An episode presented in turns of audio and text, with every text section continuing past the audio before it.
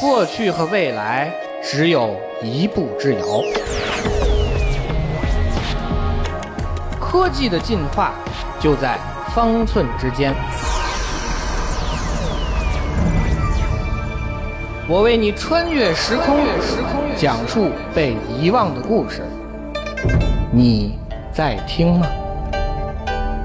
我是子宇，请听子曰。这里是经济之声专栏子曰，我是子宇。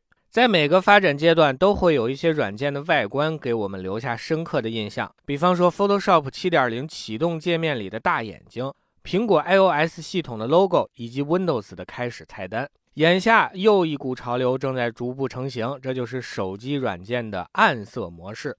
Google 公布的最新消息显示，在安卓 9.0 系统当中可能会加入 Dark Mode 的开关。这个 Dark Mode 翻译成中文就是暗色模式。通常来讲，手机程序会用白色或者淡雅明亮的颜色作为背景色，而暗色模式则是反其道而行之，一般会选用黑色作为底色，再配上对比度比较低的文字内容。这种配色模式相对而言不太刺眼，便于夜间使用，所以也被称为 Night Mode， 也就是夜间模式。有很多常用手机软件已经配备了这种模式，比方说 QQ、 网易云音乐、即时通讯软件 Telegram、 媒体播放器 VLC 都是如此。微信之前也在 Windows Phone 平台上试水过暗色模式。受到开发者青睐的暗色模式到底是从何处开始的呢？这个问题其实很难回答。作为一项并不突出但却很有用的功能，一些软件从前几年就悄悄加入了这样的配色，但是这项更新却不一定会出现在更新记录里。我们可以知道的是，早在2006年暗色模式就已经出现，而那个时候暗色模式的功能诉求和眼下有种种的不同。暗色模式最初亮相是在 PC 平台，最初的孕育之地是 Stylish 和 GreaseMonkey 这样主打网页定制的浏览器插件。在那个阶段，各种网页广告层出不穷，甚至影响到了用户的浏览体验。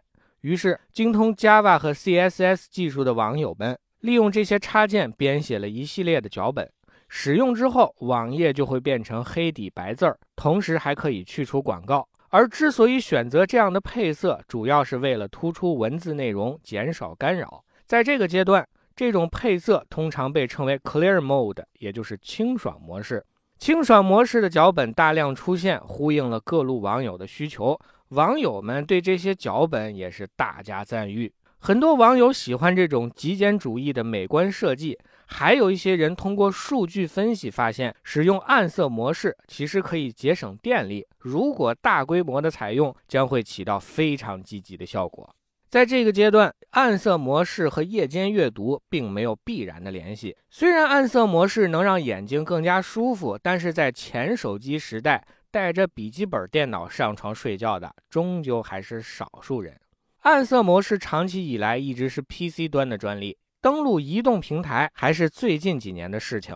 为什么会如此呢？这背后的原因应该和 LCD 显示器的发展有一定的关系。在发展的初期，液晶显示器的性能有一个短板，那就是对比度不强，也就是说颜色不够鲜艳。如果采用暗色模式，这就意味着很多网页内的色彩细节更容易丢失。在这个时期，暗色模式并没有登陆移动平台，应该说有一定的必然性。而随着 LED 等新的显示技术不断迭代，之前存在的瓶颈就可以很好的被消除，在 PC 平台上备受青睐的暗色模式也自然而然的找到了新的安家之处。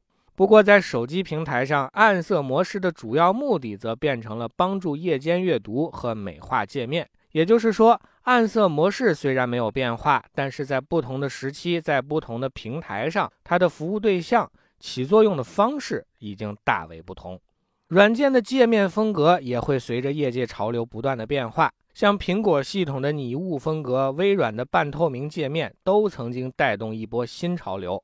时过境迁，新的趋势又会再度的孕育，对于暗色模式来说也是如此。目前的软硬件和用户的使用习惯的确有利于暗色模式的推广，而随着显示技术的进步和可穿戴设备的完善，人们的使用习惯还会继续出现新的特征。到了那个时候，我们究竟会看到什么样的新潮流，现在还不得而知。不过我们可以相信，新的技术、新的习惯必然会催生出更加人性化、更加美观的软件外观设计潮流。回溯历史，讲述科技故事，我是子宇，今天的子曰就到这里，我们下期再见。